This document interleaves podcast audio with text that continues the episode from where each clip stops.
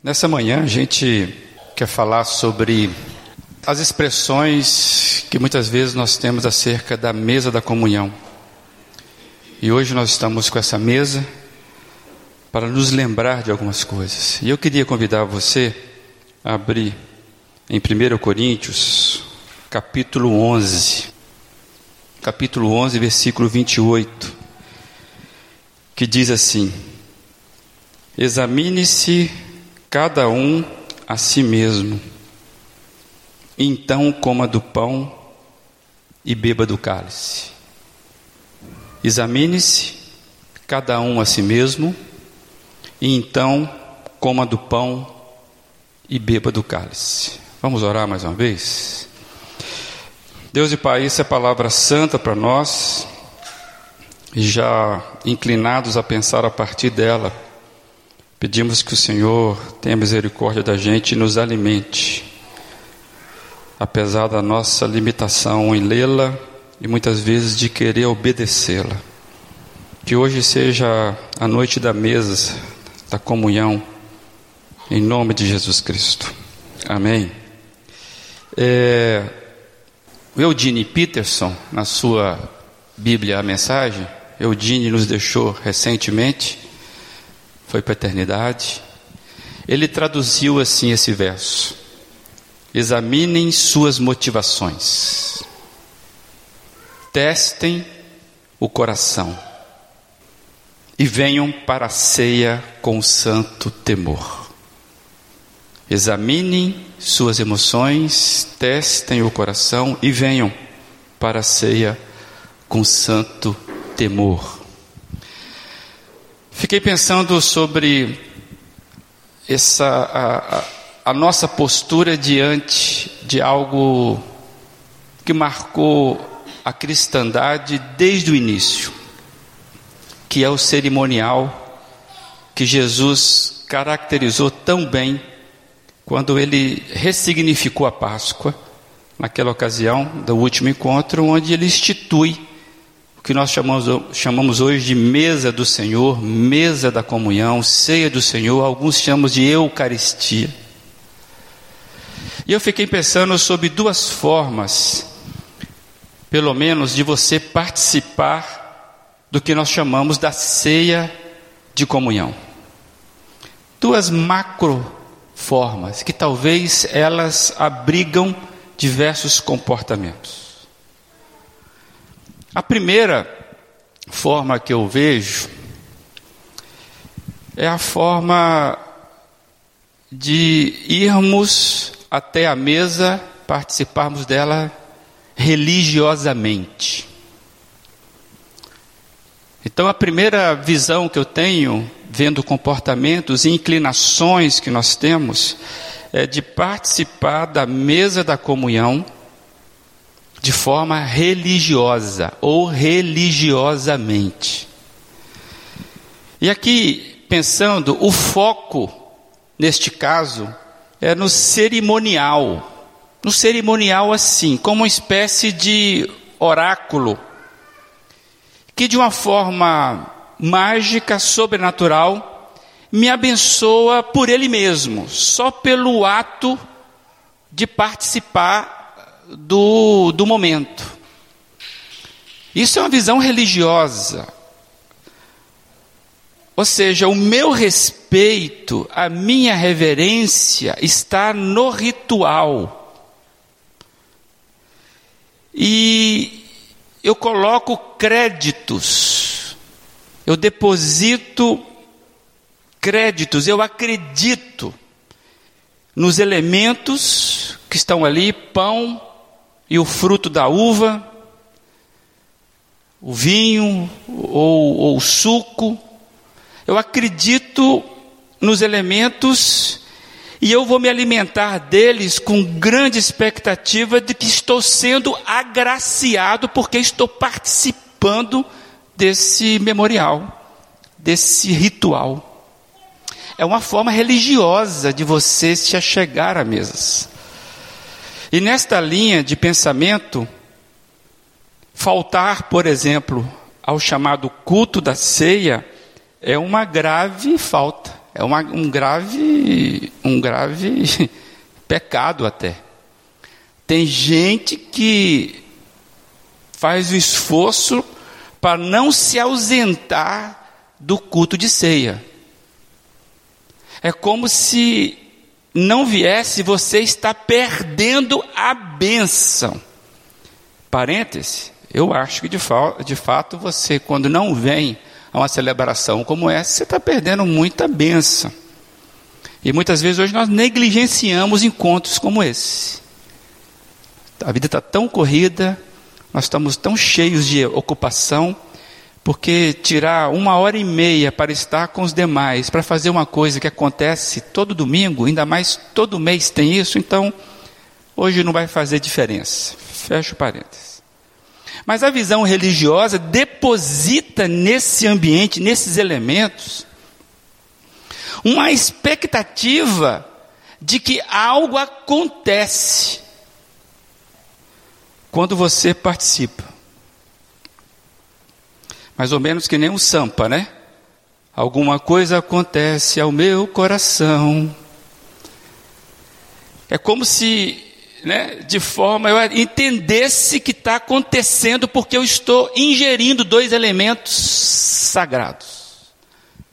É uma forma religiosa que vai de graus menores ou maiores, depende inclusive da sua criação, da forma que você recebeu. Por exemplo, para a questão da ceia, Eucaristia, comunhão, a cristandade acabou formando nesses últimos dois mil anos formas de interpretá-la, de se achegar a ela. Por isso que chegar-se à mesa de forma religiosa é algo que acomete muitos, mesmo aqueles que, de certa forma, acham que já não serve a uma religião, mas serve o Cristo.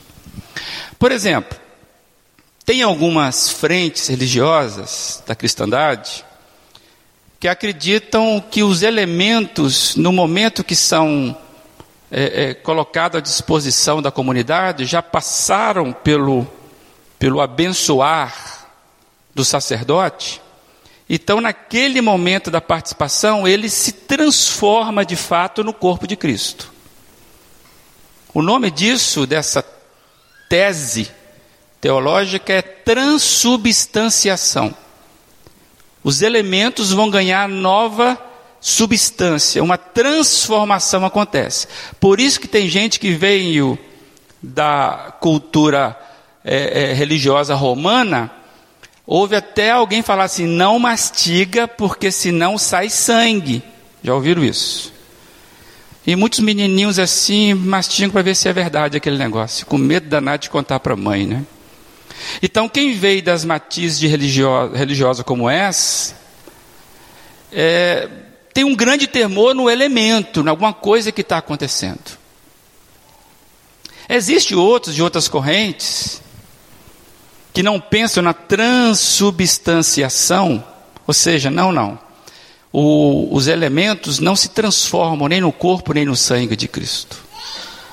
Na verdade, há uma junção das coisas. Aí é consubstanciação. O pão continua trigo, né? A uva continua ali espremida ali, mas no momento que você participa, há uma junção de substância e Cristo se faz presente naquele momento. Sim, tem muita gente boa, com teologia boa, que acredita assim. São maneiras de ver esse ritual com uma força muito forte. Imagina se eu vou deixar de participar em algo que se transforma no corpo de Cristo literalmente. Imagina se eu vou deixar de estar na comunhão naquele exato momento onde de uma forma espetacular substâncias do, do material ali está sendo de uma forma transformada num, num elemento que de Cristo. Não posso faltar nunca esse negócio. Quero dizer para os irmãos que nós não cremos assim. Por isso que para muitos esse momento é sagrado, é sacramento. E nós não entendemos isso como sacramento. O sagrado é, é o que nós estamos conversando agora a respeito disso. Tem uma música que diz que tudo que move é sagrado. Sagrado, por exemplo, é a abelha fazendo mel, que vale o tempo que não voou. Então a abelha ela voa, não voa para produzir, ela voa, ela produz quando ela deixa de voar, ela leva lá, busca o néctar e vai fazendo ali a, a transformação. Por que eu estou lembrando disso nesse momento?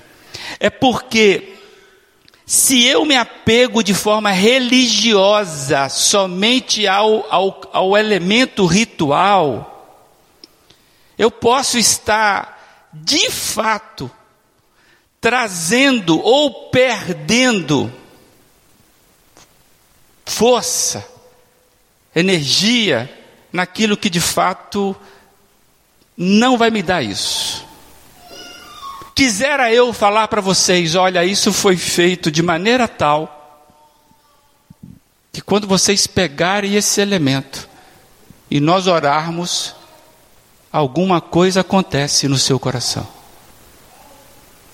mas não é assim.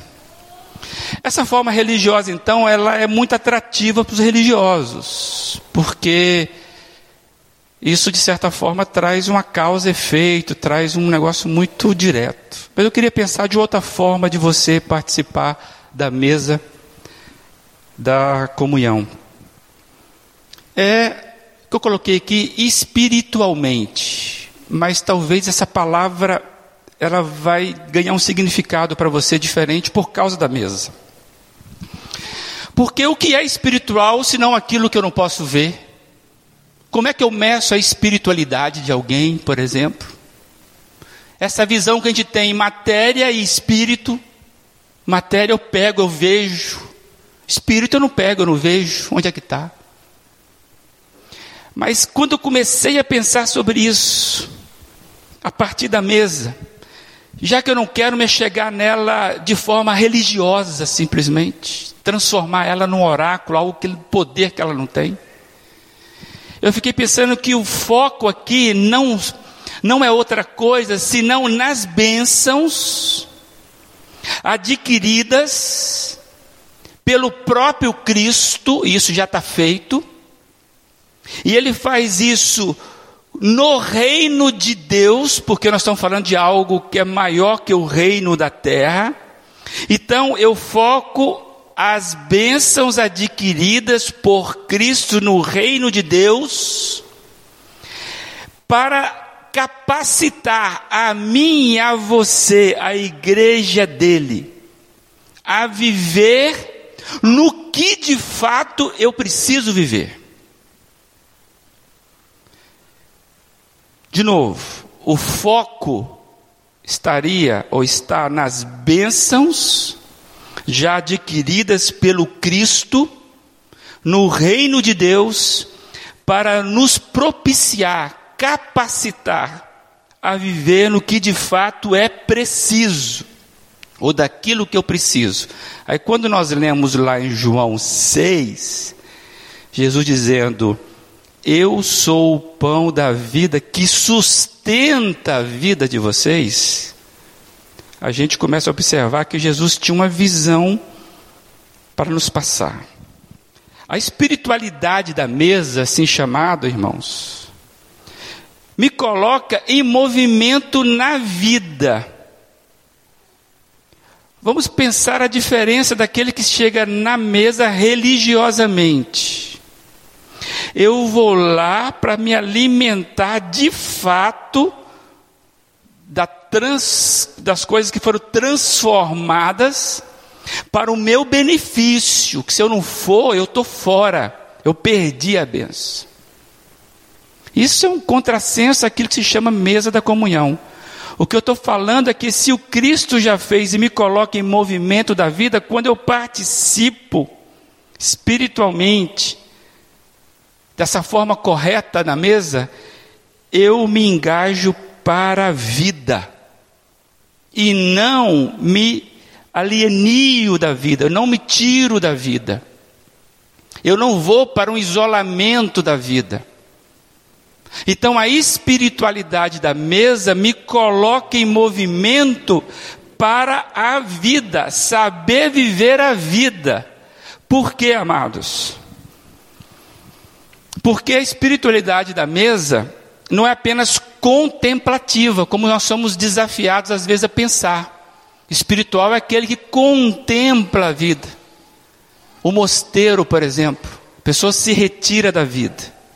O que o texto está nos chamando aqui, examine-se o homem a si mesmo e então participe de algo que é comum.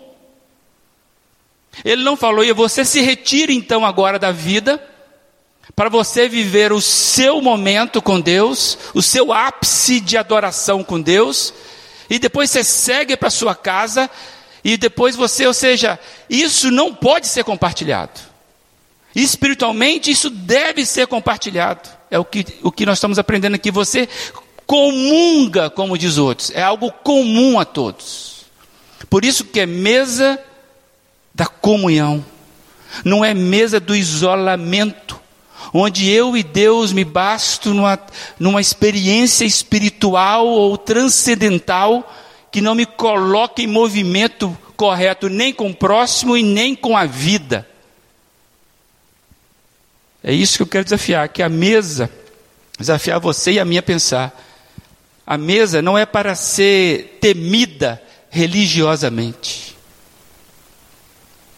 Tem gente que quando teve uma semana meio, meio ruim, brigou com a mulher, bateu nos filhos, né?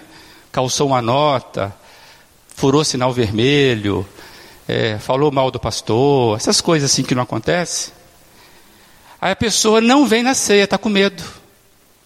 Ela foge. Eu não vou na ceia não, porque essa semana eu pequei demais, então eu não vou lá não. Eu já vi pessoas assim que fogem da ceia. Outros, de forma contrária. Cara, eu preciso ir lá, que eu pequei demais essa semana, eu tenho que ir lá resolver meus problemas.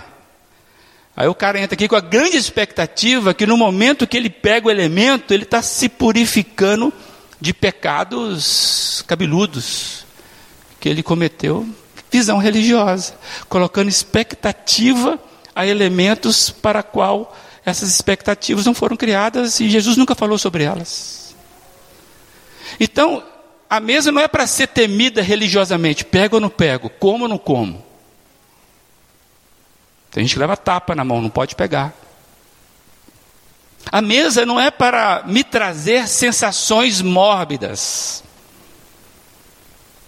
Não posso dar um sorriso porque é o sacrifício de Cristo. O negócio é muito sério. Esse negócio de você. Também não é para trazer sensações de, de tristeza, sabe? A pessoa chega aqui parece que é um sepultamento. Me desculpa, finado já passou. Nós estamos celebrando uma vida daquele que vive, que voltará. É isso que é a mensagem. Mas às vezes nós chegamos com a sensação de morbidez é fruto de visão religiosa. Principalmente uma muito forte no Brasil. É como se Cristo estivesse morrendo de novo. A Bíblia fala que não, ele morreu uma única vez. A mesa não é para ser adorada, sacramentada, porque aqui tem os alimentos que é o próprio Cristo. Não. Também nós não adoramos essa mesa. Por isso que a nossa aqui é tão simples. Não que não possa ser bonita, não possa ser. Não pode, não tem problema. Mas nós não sacramentamos isso. Isso não tem poder nenhum nos elementos em si. A mesa não é para trazer sensações agradáveis. Sabe que eu gosto do culto de ceia? Porque eu chego lá, é tão bom, as músicas, é legal, eu me sinto assim tão leve. Engraçado, quando eu bebo aquele negócio que o pastor ora, eu me sinto assim muito mais leve, sabe? Sensação muito boa. Pode acontecer com você, pode acontecer comigo, mas a mesa não é para isso. Não é para trazer sensações agradáveis, como não é para trazer sentimentos de morbidez. A mesa, inclusive, preste atenção aqui. A mesa é, preste atenção aqui, a mesa não é para nos perdoar pecados. Esta mesa, ou qualquer uma que se monte, não tem capacidade de perdoar pecado. Quem é que perdoa pecado? Se eu, Jesus Cristo, se eu transfiro para essa mesa, eu estou cometendo aquele problema de chegarmos a ela de forma religiosa, trazendo para a mesa o que ela não nos convida a relacionar nesse ponto. A mesa, amados, não me torna mais forte, não me torna perfeito ou santo. Não. A mesa, participar da mesa, não me torna uma pessoa espiritualmente mais elevada. Quem é que torna você mais forte, aperfeiçoado, mais santo? É a ação do Espírito Santo. Isso você tem no dia a dia. Não transfira para a mesa efeitos ou ações que ela não foi convocada para fazer. Aí você pode estar pensando, mas peraí, peraí. Se não perdoa pecado, se não me torna mais forte, não me torna mais santo, se não, se não é para ter sensações agradáveis, nem morbidez, para que então que serve essa bendita mesa? É isso que nós precisamos avaliar, amados. A mesa é para nos comunicar verdades superiores, verdades especiais acerca da vida como um todo, a vida como ela é. Parafraseando aí. Então são verdades espirituais, são. Mas são verdades que abrem um leque muito forte para nós que nos dizemos seguidores do Cristo. E aí são verdades espirituais que nós precisamos fazer uma leitura de nós mesmos no padrão que a mesa nos convoca a fazer. Então, neste ponto, qual é o padrão? Para que, que serve a mesa? A mesa, amados, já dissemos aqui em outras reflexões, a primeira coisa, ela nos nivela. Somos nivelados pela mesa. Porque a mesa, ela nos mostra a ação que Cristo fez cabalmente para que cada ser humano pudesse ter lugar ao redor dela, desde que entendesse pudesse compreender, aceitar, se submeter. Tem um monte de coisa que está passando na sua cabeça e passa na minha. O dono da mesa é Cristo. E ele conviveu com pelo menos três anos com um que ele sabia que seria traidor. Inclusive o texto vai dizer que é exatamente na mesa, naquela ocasião, que Satanás entrou em Judas. Lê com calma, você vai descobrir isso aí. E não houve, não espumou a boca, não fez nada. Tanto é que ninguém dos companheiros descobriu. Então a mesa não é fechada para os melhores, os bons. A mesa do Senhor Jesus para a comunhão. Quem julga é o dono. Por isso que nós fazemos o seguinte, a gente orienta aqui. Mas cada um vem e se serve. Não tem garçom aqui, é, diácono hoje serve para ser garçom, né? não tem garçom aqui que fica distribuindo os elementos para você. Se você quiser, você vem, se não quiser, meu amigo. Eu não sou o dono da mesa. E eu quero chamar que Deus pensou numa maneira de guiar nossas lembranças, por isso que Ele montou essa mesa. Deus, como sempre, antecipa as coisas. Ele criou maneira de nós termos visualmente algo para guiar as nossas lembranças, para que a gente não se perca, para que a gente não se distraia, para que a gente não se disperse. Dispersão, eu já falei aqui, é uma das maiores armas do inimigo contra a igreja nos manter dispersos. Essa mesa não é a mesa da distração, é a mesa da comunhão. Comunhão com quem? Com o dono da mesa que nos convoca e com quem senta do meu lado, ou quem eu trago para a mesa. Tem gente, religiosamente, que acha que comunhão é só com Deus. Estou com Deus e o resto. Na verdade, está todo mundo errado. Só eu que estou certo nessa mesa. Se eu fosse Jesus, mandava dar um limpo. A mesa é para me lembrar que o padrão do reino de Deus é um. Para nós, esse nome se dá perdão. O padrão da vida do reino é perdão. Leia todos os esboços que você tem da sua Bíblia. Você vai ver que no final o que está se procurando é viver, experimentar, dar, receber perdão. Não é outra coisa, não é obra, não é tarefa, não é habilidade, não é nada disso. No frigir dos ovos você quer ser o que por Deus? Você quer ser perdoado por Deus porque você sabe que você é culpado. Então, a mesa, ela não é para nos tornar melhores, bonitinhos, cheirosos, é para nos lembrar de verdades especiais acerca da vida como um todo. A vida de Deus, a nossa vida e o padrão do reino é o perdão. Então aqui tem um padrão que é maior do que, do que eu e você. Que vamos ser sinceros, amados. Você tem dificuldade de viver esse padrão no dia a dia. De vez em quando sai mais fácil. Mas perdoar, nós conversamos ontem no nosso retiro, é diferente de desculpar. Eu não vou falar sobre isso agora. Mas viver o perdão é algo que a minha alma carece e eu tenho tanta dificuldade com isso.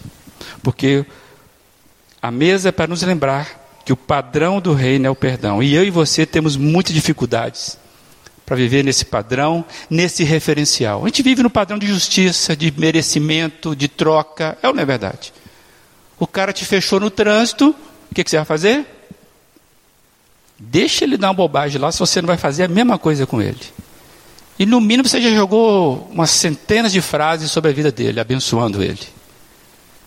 A gente é assim, merecimento, justiça próprio. E essa mesa está tá sendo erguida desde a eternidade para a gente, para nos mostrar. O padrão é outro, gente. Por isso nós precisamos ser lembrados. Por isso que ela está aqui todo mês. Para nos lembrar a mesa mostra o quanto nós não somos. Deu para entender? Eu sempre chego nessa mesa devedor, envergonhado, porque eu não amei o tanto que eu deveria amar, eu não perdoei o tanto que eu deveria perdoar. E mais, sabendo que essas duas coisas não aconteceram para comigo também. Eu não estou levando perdão para ninguém, nem estou trazendo o perdão que me deram. A mesa é para a gente lembrar o que nós não somos. A mesa não é para os bons, não são os melhores que participam da mesa, mas os que se sabem famintos da vida do reino. Por isso que Jesus falou lá em João, que nós lemos antes: Eu sou o pão que sustenta a vida. Famintos da vida do reino. E o padrão da vida do reino é o perdão. E eu fiquei pensando que é muito, ao mesmo tempo que é muito simples, essa mesa é muito grande. Porque ela sempre vai me desafiar a olhar para ela além dos meus padrões, porque o padrão é do reino. E o que sustenta tudo isso é o perdão. Porque se Cristo não tivesse perdoado os nossos pecados, como diz Paulo, nós somos miseráveis. quem é de nós que pode levantar um milésimo de reivindicação no reino de Deus, a dizer: Senhor, tem misericórdia de mim que sou pecador. Então é para isso que essa mesa era erguida para nos mostrar o padrão do reino de Deus. Aí eu começo, quando eu chego nessa mesa dessa forma, eu começo a perceber a força do texto, que fala: examine-se cada um a si mesmo, e então participe, coma. Não é examine-se a si mesmo e fuja da mesa. Não, porque nós não podemos fugir desse padrão. Isso aqui é montado para a igreja. O mundo não entende isso. O mundo entende currículos, o mundo entende é, pódio, medalhas. O mundo não entende esse padrão que fala: examine a si mesmo, rapaz. E veja se você encontra perdão aí para dar e receber. Então, para que, que essa mesa é erguida? Para nos mostrar o tanto, o tanto que nós não somos, que nós estamos no processo, que é para nós esse negócio. E perdão é um negócio inexplicável. Ele faz brotar vida em pedra. É água mole em pedra dura, quanto tanto bate até que fura. Mas o perdão ele faz o furo já, entendeu? Aí começa a brotar e a rocha vai quebrando de dentro para fora. Então a mesa não são, a mesa não é para os bons, então é para mim. Tudo bem? Se é para você, você vai vir chegar hoje à mesa com essa consciência. Que você e eu nos encontremos assim, com a mentalidade disposta a ser examinado pelo padrão da mesa. Deus hoje está com a fita métrica, não para te punir. E essa fita métrica não é justiça, é o amor dele. E eu queria que você chegasse nessa consciência, a, com a consciência do salmo, do salmista no Salmo 139, que diz assim: Senhor, tu me sondas e me conhece. Aí ele continua lá no final: sonda-me, ó Deus e conhece o meu coração. Prova-me e conhece as minhas inquietações. Deus conhece todas as suas inquietações, acredite nisso. Vê se em minha conduta algo te ofende, esse é o padrão. E dirige-me pelo caminho eterno. Ninguém é chamado para viver uma vida seta. Caminhar, gente. E eu gostei da, da versão do Eudine Peterson na, na Bíblia Mensagem. Olha que legal. Eudine, no mesmo texto, ele fala assim: O eterno, ó eterno, investiga minha vida. Investiga minha vida, ó Deus. Descobre tudo a meu respeito. Interroga-me, testa-me. Assim terás uma ideia clara de quem sou. Vê por ti mesmo se fiz alguma coisa errada. E então, guia-me na estrada que conduz à vida eterna. Que seja assim contigo, que seja assim comigo, em nome do Senhor Jesus. Amém.